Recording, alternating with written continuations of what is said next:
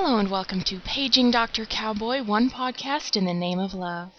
Today's author is Gail Gaymer Martin, and the title is Groom in Training.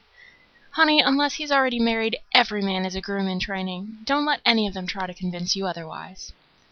Love and four legged friends. A widow with a sad past, Steph Wright finds comfort in her faith and her adorable border collie, Fred. When scampering Fred becomes friendly with the neighbor's pedigreed Bouvier, Steph meets the very handsome Nick Davis. With a broken engagement and a busy job, Nick isn't open to love and romance. Especially when Steph needs an escort to a wedding and Nick agrees to be her not really date. But through dog walks, long talks, and a shared love of the Lord, Steph realizes there's some unexpected groom in training going on too. We should always be willing to take romantic advice from other species.